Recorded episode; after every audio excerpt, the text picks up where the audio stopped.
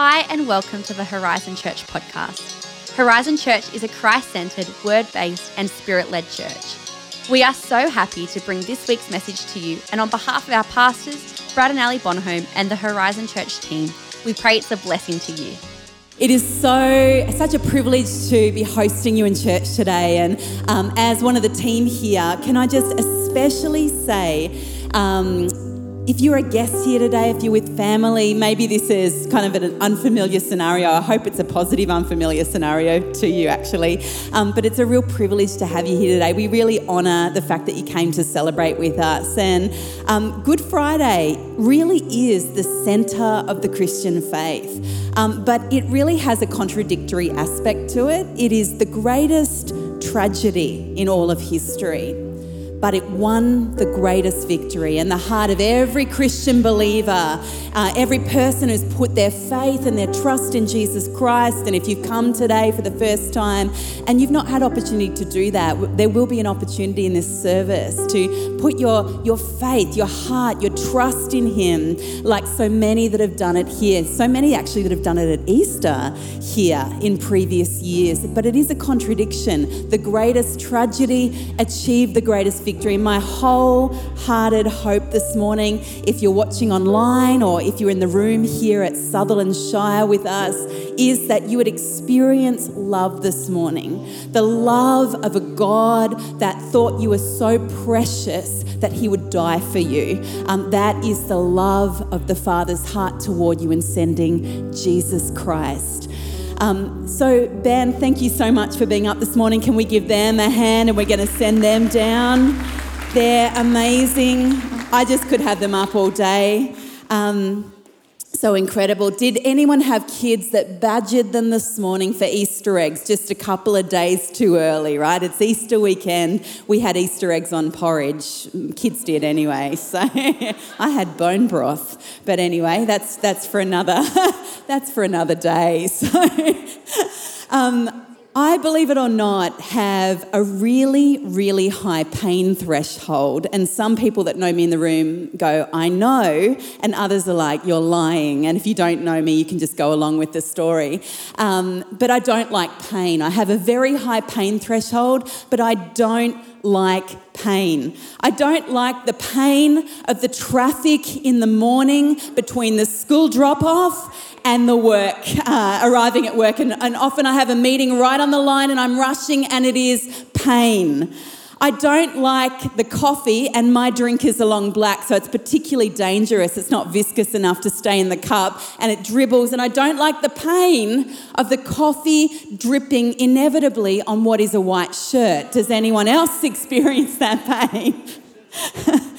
then there's the Lego in the middle of the night, treading barefoot on Lego on the way to the bathroom. Has anyone felt my pain in the room? Uh, and I've got the damage to prove it. And that is not even mentioning once I get to the bathroom what I find on the seat, and I won't say it because I'm in polite company, being a home full of boys. Then there's the pain of the leftover schnitzel in the fridge that I've dreamt about all day at work, only to discover my sons ate it for afternoon tea because they beat me home with their dad. Pain's an interesting thing. I, one of my clearer childhood memories was attending the dentist, and I don't know why. Maybe there was no babysitting that day, maybe mum wasn't available, but I remember attending the dentist with my dad, who ended up having an impromptu root canal therapy on the day I was with him. And so, from the muffled groans of pain, I could tell that it wasn't a pleasant experience. If anyone's ever read the memoir of Roald Dahl, is anyone familiar with um, Roald Dahl, the author, the English author, amazing, wrote Matilda, if you're familiar with that musical? Well, he's written a number of biographies, and in one of them, uh, entitled Boy, it's his early childhood. And it details an episode where um, he sat in a dentist's seat or a doctor's seat rather and had his adenoids, which apparently are an appendage connected to your throat. They perform a function with your tonsils to remove bacteria, but often, like tonsils, they get in the way, cause infection. And Paul, who is a doctor, is nodding. But he had them removed by surprise without pain medication or anesthesia in the book as you can imagine, and I can see the looks of horror, I did a lot of Googling after that chapter in the book. There was a lot of Googling about that episode. The advent of anesthetics, and if anyone's medical in the room, you would be aware that anesthetics actually began very late in history, the mid 19th century. And I, I'm actually shocked to see that we survived so long without anesthetics. I mean, we had distraction and all sorts of substances that might numb our consciousness in some way. But anesthetics kind of only came on the scene in the mid 19th century. And it was a miracle. It was the miracle where heart surgery could be performed, things that used to take people out in life could suddenly be achieved. It was an incredible miracle that suddenly uh, the foray of medicine opened up because the impossible was possible. Anesthetics was a miracle to humankind, so to speak. But the problem was, we never really conquered pain with it.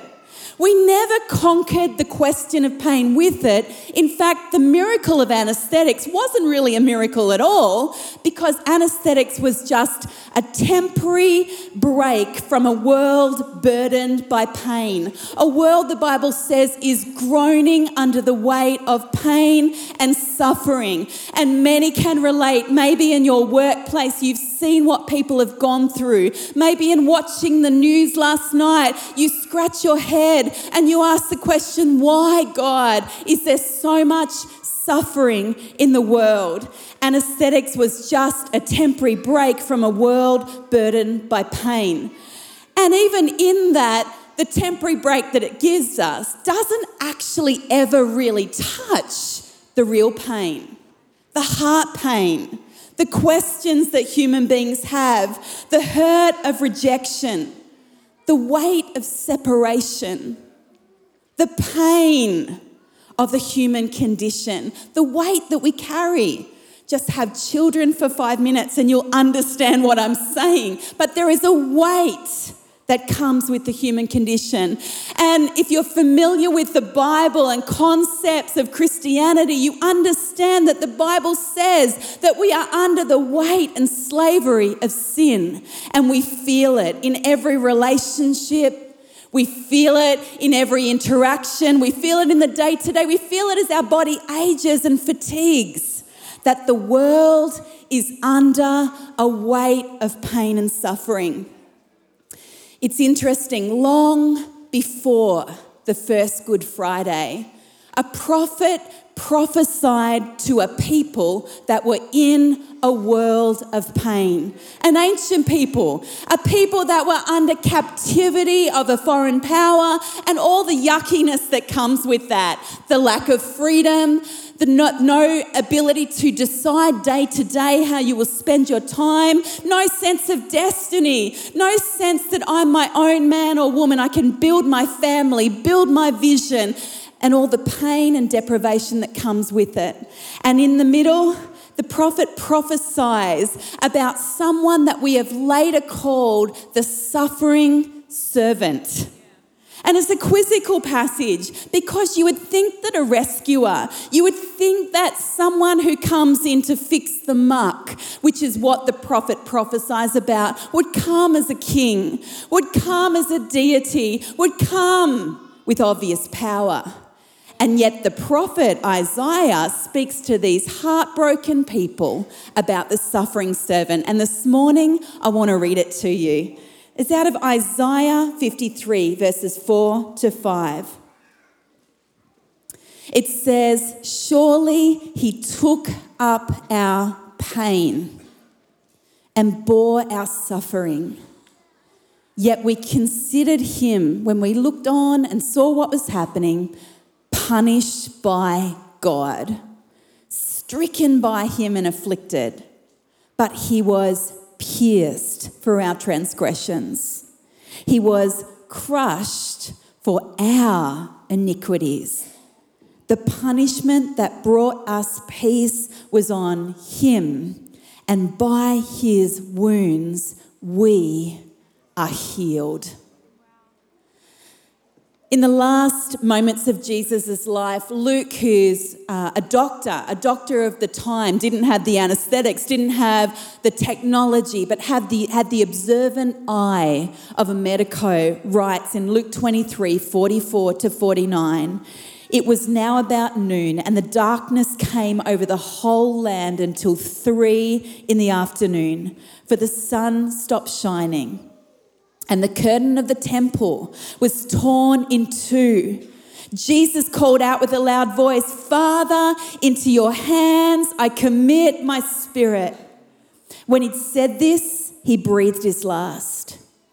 The centurion, seeing what had happened, praised God and said, Surely this was a righteous man. When all the people who had gathered to witness the sight and saw what took place, they beat their breasts and went away. But all those who knew him, including the women who had followed him from Galilee, stood at a distance watching these things. It's a picture of Good Friday. He didn't stand apart from the pain of humanity going back to the birth of Jesus Christ, which we celebrated just literally five minutes ago. Anyone remember Christmas? Feels like it evaporated that time between Christmas and Easter. The angel tells Mary, This child that you are about to give birth to, this child that God has conceived in your womb, is the answer to the world, and his name will be called Emmanuel. And yes, in his life, he is Emmanuel. He lived the life that you and I live the pain, the disappointments, the relational ruptures, the things that we go through.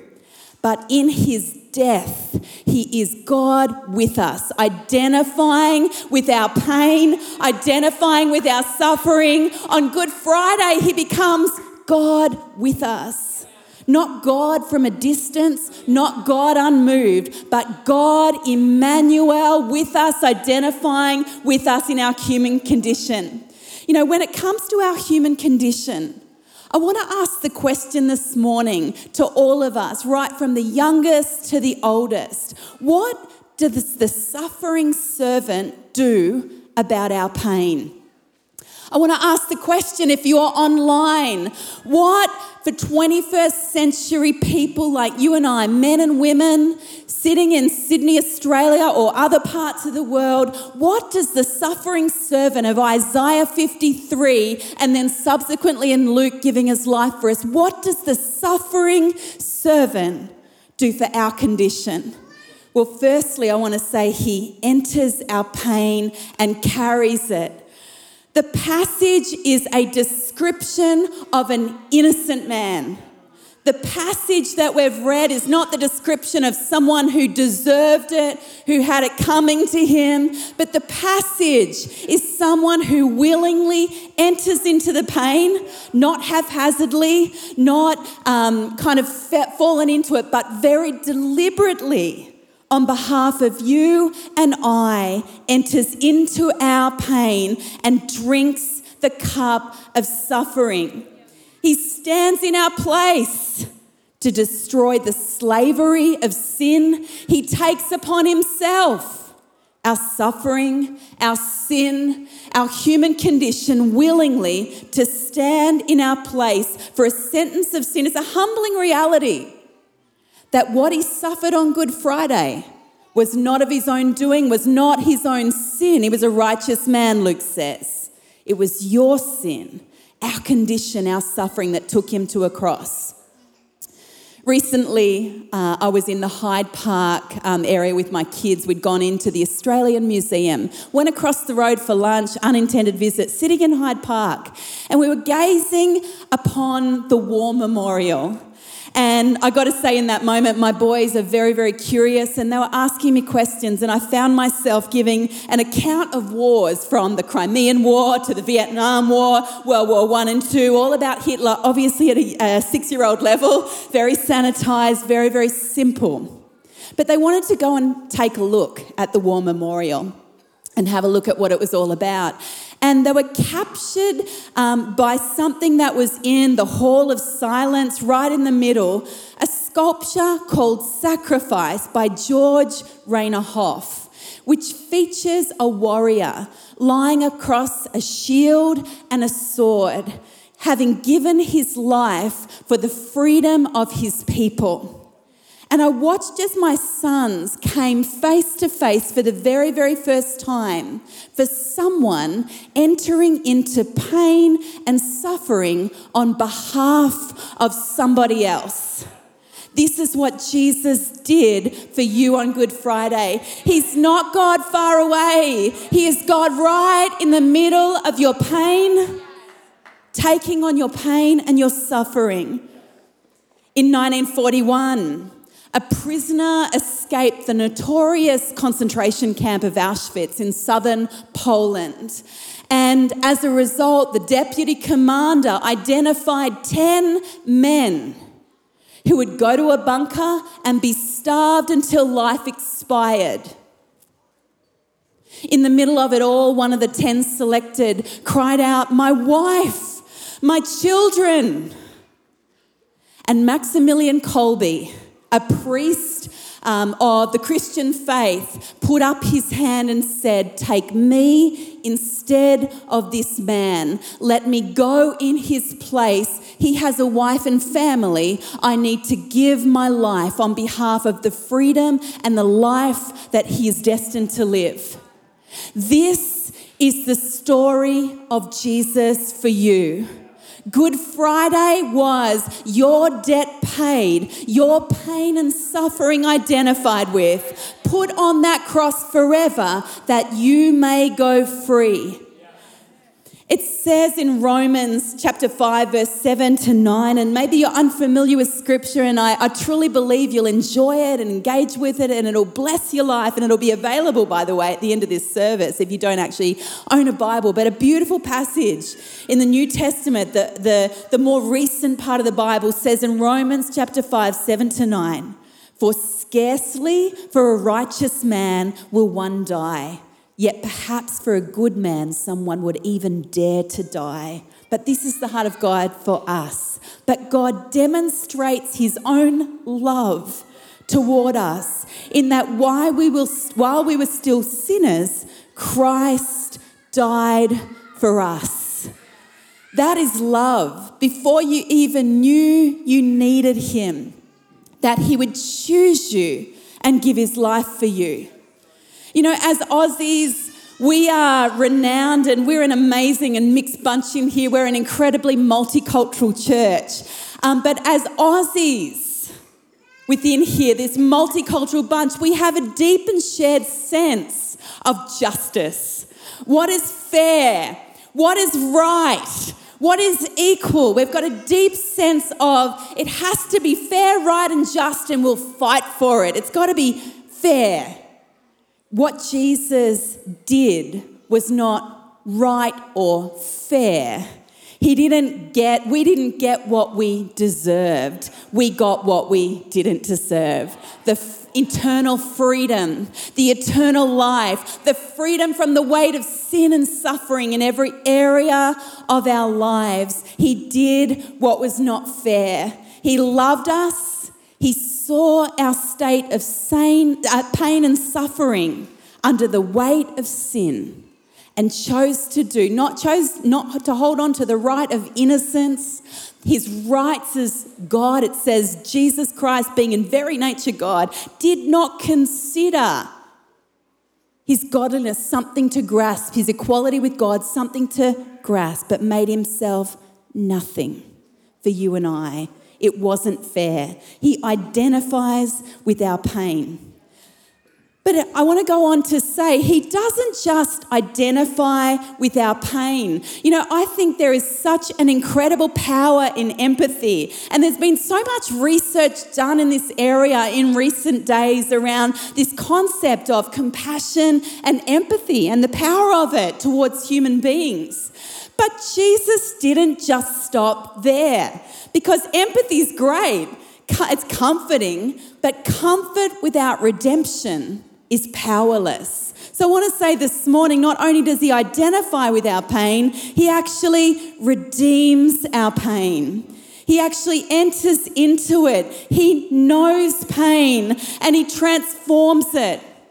Isaiah 53 talks about him that he was familiar with pain and suffering. It's like the prophet is saying he understands what it's like to go through heartbreak in life. One of the words actually indicates he understood in his body what physical pain was like. He went through and endured sickness in his body, just like any human being would.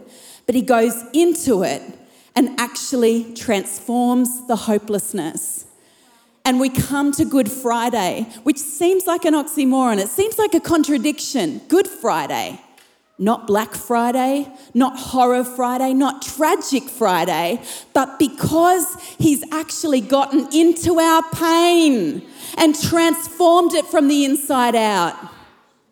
Wipes sin from our lives, wipes the internal agony of being separated from our Maker. He gets into our pain and He transforms it. The worst event in history becomes the greatest victory for all humanity. He remakes it. In 1996, in the town of Dunblane, Scotland, and many may remember the incident an armed gunman entered a school and took the lives of 16 students and one teacher and injured many, many more. A young Andy Murray, and you may know his name if you're a sports fan, was actually in the school on the day. He was nine years old and whilst he, his life was spared, he took shelter in a classroom, seeing the events from the vantage point of a scared child under a desk, observing what was going on, um, and was deeply, deeply traumatized by the event, as was the whole town. Andy himself went on to um, incredible success as a tennis star, and part of the tennis for him, part of the sports, was actually overcoming trauma and working through it. And he reached the highest heights in tennis and still going strong. But it got to a point in his career where um, he wins the US Open, wins the gold medal, and upon the Olympic gold medal is asked, would you like to be lauded in a ticket tape parade in London um, on the basis of your victory? You know, you, you're an incredible guy. This is what we want to do. The nation wants to celebrate you in your victory.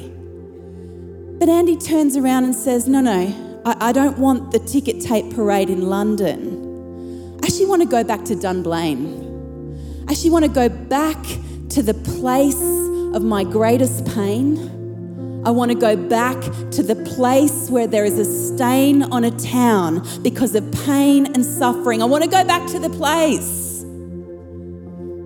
that is capped by a tragedy, an event that has irrevocably this, shaken this town and capped it seemingly forever. I want to go back and I want to be celebrated there because I want this town to enjoy the victory. I want to give the spoils of my victory to this town. I want this town, Dunblane, to celebrate one of its sons. And I want the stain to be removed in the light of victory. Well, he goes on. He's celebrated in his town. He goes back. It's incredibly emotional. The town, with a population of 8,000 people, has 20,000 people turn out, 10 rows thick, the waiting and the celebrating. And suddenly, the pain of tragedy and the identity of tragedy and suffering is redeemed in the light of victory. It says in Ephesians 4 8, He climbed the high mountain. He captured the enemy and seized the plunder, and he handed it all out in gifts to the people. I want to say to you this morning no matter what you've come in with, no matter what your pain in life has been, no matter what your experience of God has been, His word to you this morning is He wants to get right into the pain that you're experiencing. He wants to get right up close and personal with you in your human experience. He is not God far away. He is not God at a distance to you this morning. He is Emmanuel, God with you. But not only up and up close and personal, not only connecting with your heart this morning, understanding your pain, understanding your condition, understanding and removing the separation between you and your maker, but actually, he wants to completely redeem your life. Not only did Jesus ascend, it says, the mountain, which is allegorical for he, he went to the heights to achieve your redemption I love that scripture, and he handed it all out in gifts to the people. Andy Murray didn't celebrate in London as a personal victory, he handed out back the victory to the town that needed a redemption in its identity. Jesus Christ can redeem any pain you've gone through. Jesus Christ can redeem the worst sin in your life. Jesus Christ this morning can wash you clean from the weight of shame and guilt. There is nothing you've done. There is nothing that has been done to you that He can't heal. There is nothing you've done that He can't forgive. There is nothing in this world that He can't redeem and turn around for your good. But I do want to put the caveat this morning on this question of pain. Yes, Jesus identifies with our pain. No other God, no other deity, no other leader in the history of the world would humble themselves and go on bended knee to take on your pain and your suffering, enter into it to redeem it. But I do want to put the caveat on it that actually your pain this morning can actually be your greatest gift. You're probably scratching your head at me at this point, you know, because in the Western world, we hate pain. I hate pain. I can't stand it. I have a high pain threshold, but I can't stand pain. We drink, we distract, we distance ourselves at times from those in pain because we don't want to feel the transference where we don't like pain. And yet, pain, ironically, can be our greatest gift. There was an incredible surgeon some decades ago called Dr. Paul Brand. And he's an incredible human being. He, he hung out in some of the most painful places of the earth, namely leper colonies in India. I've walked in some of them myself, actually. Painful places of human suffering. And he said this incredible statement that yes, there is a place on earth free of pain. We're all longing for a place free of pain. And he said, There is a place on earth free of pain, but it's no utopia. It's actually the leper colonies of India, completely free of pain, because leprosy robs the patients of the ability to feel. He was, in fact, he, and you can look him up, he made the discovery as a doctor that the disfigurement that lepers, people with that terrible disease, Hansen disease, it's often called, the disfigurement and the characteristic appearance of a leper is not caused by the disease itself. It's caused by the lack of ability to feel pain in the leper, and as a result, the horrific injuries that end up happening to lepers the disfigurement in the fingers, the disfigurement in the face, all the things simply because they lacked a warning system to take decisive action to spare themselves from damage. You know, it said he made this statement God designed the human body so that it's able to survive because of pain. It's an indicator that lets us know that something is wrong. And as a warning system, it becomes clearest in its absence the absence of pain becomes painful in itself. You know, when it comes to your soul this morning, that longing you feel at the depths of your being, sometimes that there's no words to express what you're feeling at 1 a.m. in the morning. Maybe the questions you've had about existence. Maybe the pain of loneliness that you have felt is actually God's great warning system, drawing you to Himself, drawing you to a love relationship with your Maker C.S. Lewis, the incredible author, and maybe you've come across your kids' books at school, The Lion, the Witch, and the Wardrobe, or you're familiar with them yourself. Also, a great theological author says, Suffering explains why this world can give glimpses of joy, but no lasting security. And it's because you were made for another world. Yes, we live in this world. Yes, we live and we breathe and we build relationships. But Jesus Christ died on that cross at Calvary, knowing that your life and your purpose and your existence makes so much more sense in something much bigger than this world. Your existence and your life, in fact, there's only three things that will go beyond this world, and that is God, God's Word, and the souls of human beings. You will live on with God or without, beyond this world. And maybe pain and longing is the greatest gift that you will have this Easter because it will lead you to his door. It actually says in Romans 6:23, "For the wages of sin is death." And we say we think straight away, yeah, like physical death. And yes, death entered the world because of sin and suffering entered the world because of sin. The choices that a human being, human beings have made, tethered the world under the slavery of sin. But it shows up in the death of relationships. It shows up in the death of hope. The wages of sin in the world are death. But the gift of God, and He presented it to you on the cross that first Good Friday is eternal life in Jesus Christ our Lord. The wages of sin are death, its pain, its consequences in the fallen world, but you can access this morning the greatest gift of life in Jesus Christ and is literally a prayer away. Oswald Chambers said this, uh, I read this week a beautiful passage by Oswald Chambers, great thinker on the things of God and faith. And he's commenting on the cross and what it offered. It says, the heart of salvation.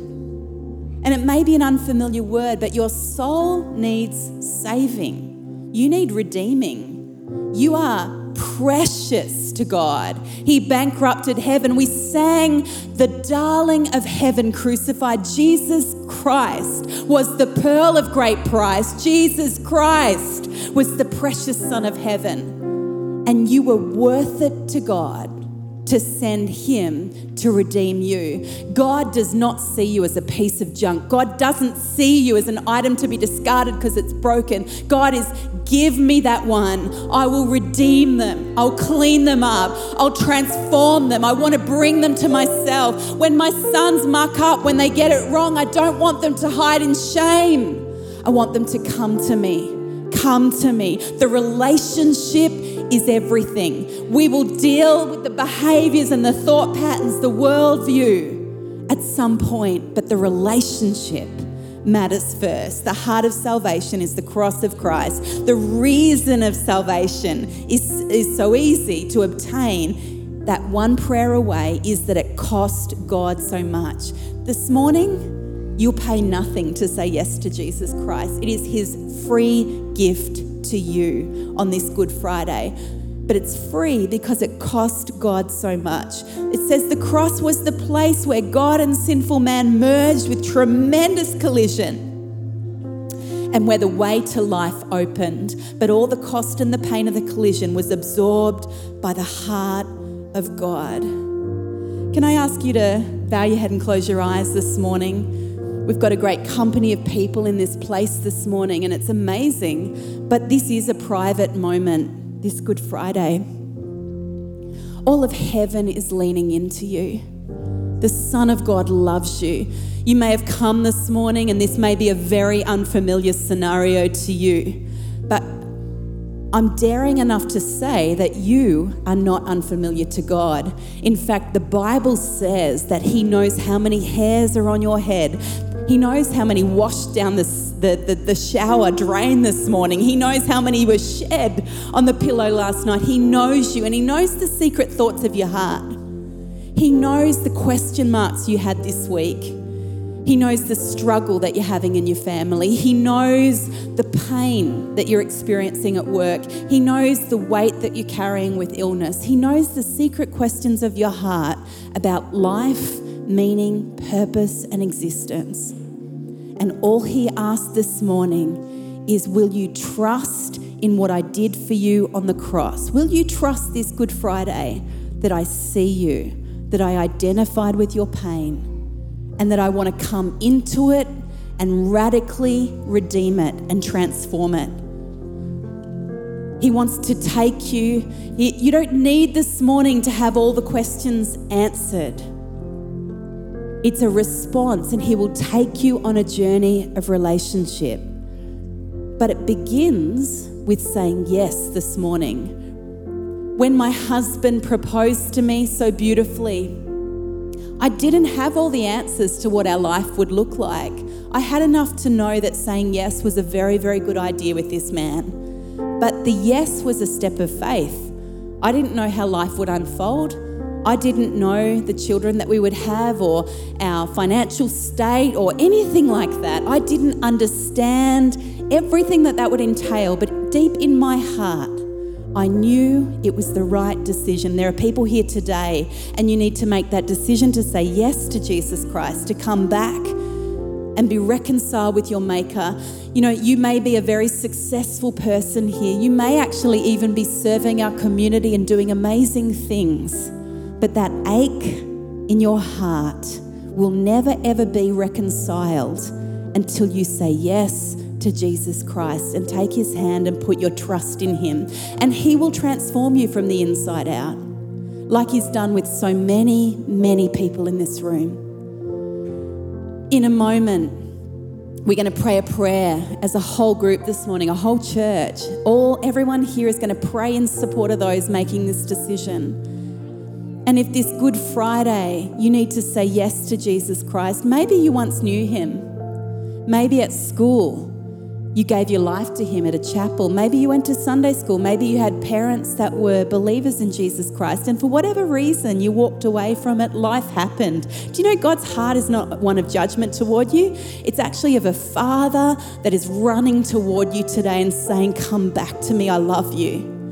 You know, we sang um, The Son of Suffering, and it says, Who can believe the God that weeps? Do you know God weeps over you? He weeps over you. He weeps over your soul. He weeps over your heart. But also, it says He captures your tears. He notes them. It says the Bible uses this image He bottles our tears. Church, let's pray. And if you're praying this for the first time, why don't you pray it from your heart and God will hear you. And this morning, you're coming back. He loves you.